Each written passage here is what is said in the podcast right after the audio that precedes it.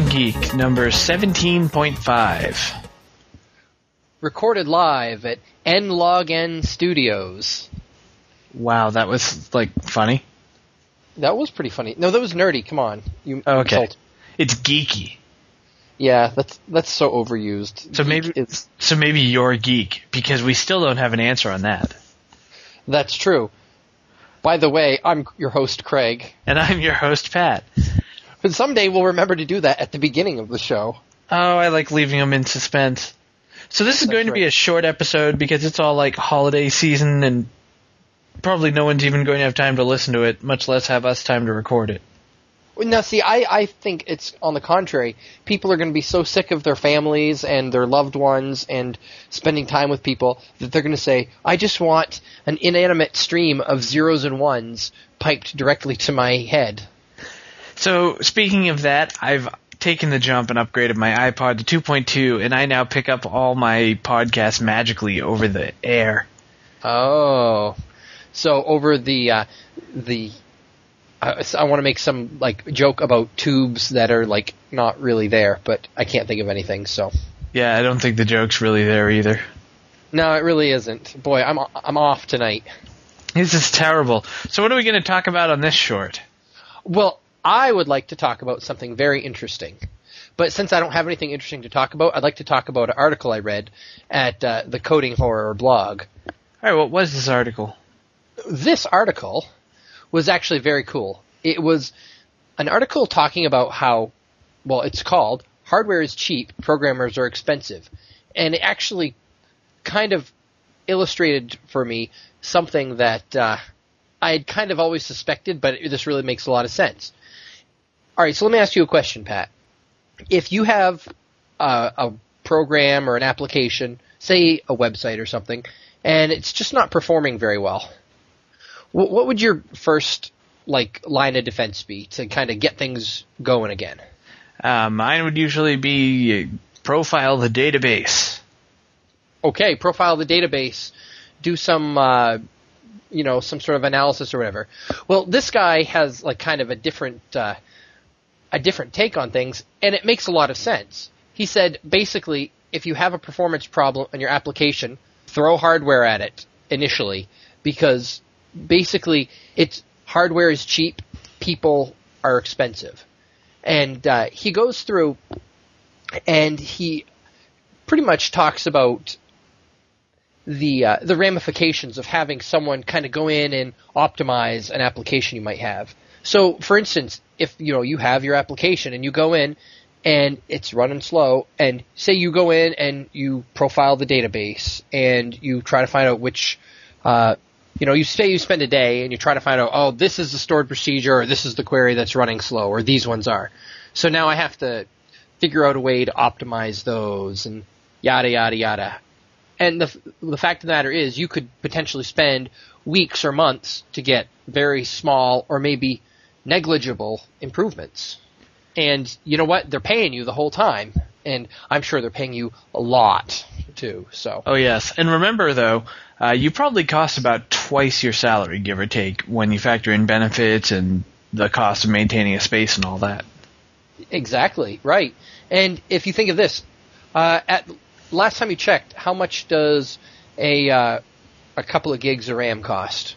Um, don't don't they come for free in cereal boxes now?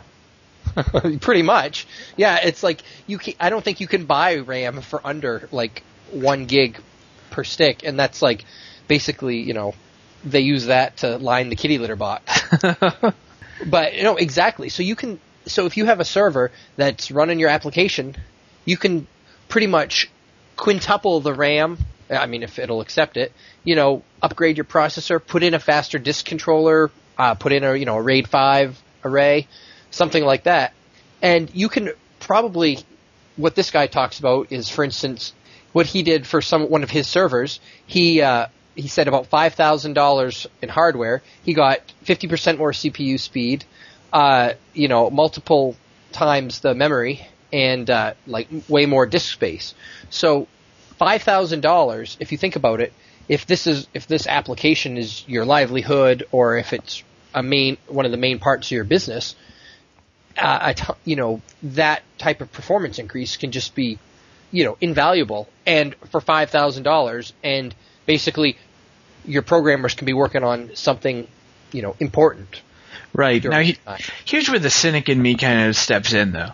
Um, it's a great idea, but the question is, does your application scale with your hardware? That's not always the case, right? that's a good point Um, there can be there are very simple mistakes that can lead to applications becoming you know bound by this resource or that resource. So it's not a panacea. It certainly can be the right approach to get an easy, cheap boost in performance, uh, but it's also entirely possible that your application has some other scalability bottleneck that'll prevent this solution. and that's a good point. Um, I've recently seen an application where, uh, a, as you had kind of mentioned before, where the database actually, because of some other issues, but was making the entire, uh, you know, was completely the bottleneck on this application, which, and it wasn't even real huge, but it was just because of some database issues, which were not, basically not scaling well. You know, it was causing a huge problem. So that's a very good point. Right. I mean, there there are a lot of things that an experienced uh, developer will give you that can really help with scalability, right? I mean, there's little stuff like make sure your transaction log is on a different device than your data, Yep. things like that. Um, but that you know that aside, I think he's got a really good point that a lot of times you know really just throwing a little bit of cheap hardware will get you a boost, and it might be enough of a boost for now. Yeah, and how many times have you seen where there where a you know a, a group is trying to fix a problem and basically they have a bunch of people sitting around and they and we and they do this in other industries too where uh, and I know you and I have experience with this exact sort of thing where you, they'll sit 10 people in a room for 2 weeks to fix a problem to get you know a 0.1% improvement in something. And you know and basically in the, they'll say we want to get a huge improvement in our process or a huge improvement in our you know application throughput, and, but we don't want to spend any money. When in fact, if they would just spend a couple thousand dollars, like they can like make the problem go away, No, or at least mitigate it. It's true, and it happens all the time because people really are uh, not interested in. You know, it's it's that accounting stuff, right? I mean, I guess you feel the money you're spending, and you don't feel your sunk costs as much until Yeah. someday when the economy crashes, the Fed rate hits zero, and you have to lay everybody off. Oh wait, that's now. I was gonna say uh, like uh, until like yeah yesterday. Oh, so I was gonna say it, it's kind of funny because we both stumbled across this article at the same time, and like I was emailing you funny quotes from it while you were saying, "Let's analyze this on our podcast." Yeah, I know. It's pretty funny. Well, there's something else in this article that, I mean, it is apparent, but, you know, which I think is kind of cool. Because basically spends the beginning of the article saying, throw money at the problem.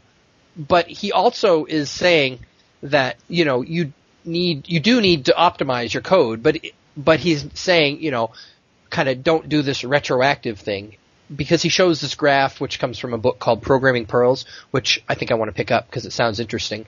But basically about uh, how this like crappy old trash 80 computer does so much better at than like a relatively modern like DEC Alpha machine in doing some sort of task. And basically saying it just has to do with the algorithm that the computer is using. And uh, which I think is just kind of telling, which means, which says you basically have to make good decisions from the beginning, which goes back to what you were saying before about you have to, uh, you want to make your application scale. So if you said, all right, you know, I found this this sorting algorithm, which is kind of this is kind of kindergarten computer science, but I found this sorting algorithm and I can program it in five lines of code. So I'm going to just save, you know, I'm going to be able to move on to my next task so fast. It's great. But little do you know, it's, you know, what, insertion sort. But, you know, it's just so fast. But that's not going to scale to, you know, pretty much anything. If you'd spent a little bit more time up front, you know, you're not going to have to worry about, oh, now I have to throw like, you know, a 15x faster processor in there just to get my application to work. Yeah, if if you worked for me and I caught you writing your own sort, you would have some explaining to do. you got some splaining to do. Um, Yes. so, so I I want to quote the funny quote that I saw, but uh, it's something I really try to stand by in my coding. So Yep. uh, it's from M. A. Jackson, and it's the two rules of optimization. Rule number one: don't do it. And rule Yep. number two, which is for experts only, don't do it yet. And uh, that's that's something I really agree with. Um, I'm I'm a obviously I'm a big fan of you know good code, uh, and Yep. that does mean you have to get your code to a certain performance level. Uh, but one thing I hate is when people optimize their code before they've run it. Right? I mean, humans are really, really bad at understanding where the slow parts of a really complicated system like a computer program are going to come from. Um, Absolutely. And so I'm a big believer that until you have data from a profiler saying this part of your code needs to be faster, you should probably not worry about it. which kind of goes back to the thing though you know there are certain things where you can make good decisions which to prevent something that is like known badness you know like i don't know like a, a sort type thing or you know or use making writing your own algorithm to do something where like say you know the net framework provides an algorithm that is optimized so if if you kind of choose to kind of an unknown quantity then you know you can optimize by not being clever. You know what I'm saying? Yeah, yeah. So, so overall, this is a good article to read. We think for programmers. I, I think it is. I, I, can I just give the uh, this six uh, his six step optimization uh, flowchart or whatever, Yes. which I think is actually pretty cool. All right, so step one in optimi- or you know in improving performance, we'll say, is one throw cheap, faster hardware at the performance problem. Number two, if the application now meets your performance goals, stop. That is something a lot of people have trouble, you know, just kind of saying it's good. Benchmark your code to identify specifically where the prog- performance problems are, which is what you said. Use a profiler, use something that knows. Analyze and optimize areas that you identified in the previous step. And then number five, if the application now meets your performance goals, stop. Number six, go back to step one, which is the hardware issue. So, you know, it's this cycle. Yeah, and it's a good approach. The other thing to remember is that uh, there's an opportunity cost, right? So not only are you chewing up some sunk costs, but there are other things your programmers could be doing that might be generating, you know, profit or new cool stuff. That if if they're optimizing an application that you could solve with a couple hundred bucks of RAM, you know, you're you're you're doubly missing out. Yeah, and optimization is boring. It is, and, and it also makes your software fragile, right? Once you've over optimized, you've super specialized it, and it's potentially going to be quite difficult uh, to extend it in the future. And as we all know, stuff changes over time. It certainly does. It certainly does. Uh, there's one other thing I want to mention, and then I promise I'll shut up. Actually, I can't won't make a promise I can't keep. But this guy also references another article he wrote called "The Programmer's Bill of Rights." I highly, I don't want to really talk about it, but I do want to highly recommend that our listeners uh, follow the link to the Programmer's Bill of Rights. I think it is just the most shocking thing I've ever read because it's so simple, yet I'm completely surprised at how few of these rights most programming shops have. So, so give a peek to the Programmer's Bill of Rights. Sounds good. And so on that right. note, I guess I'd like to thank everyone for listening, uh, and happy holidays. We're kind of on partial vacation ourselves, and we'll be in touch next year. Isn't that crazy? That is crazy. Next year, and that would be 2010, right? That would be 2009. Oh, okay. Yeah, uh, off Well- by one. It's a common error. Well, I, I, I, rounded, uh, you know, I rounded up. Oh, you, So- you used bankers rounding. exactly.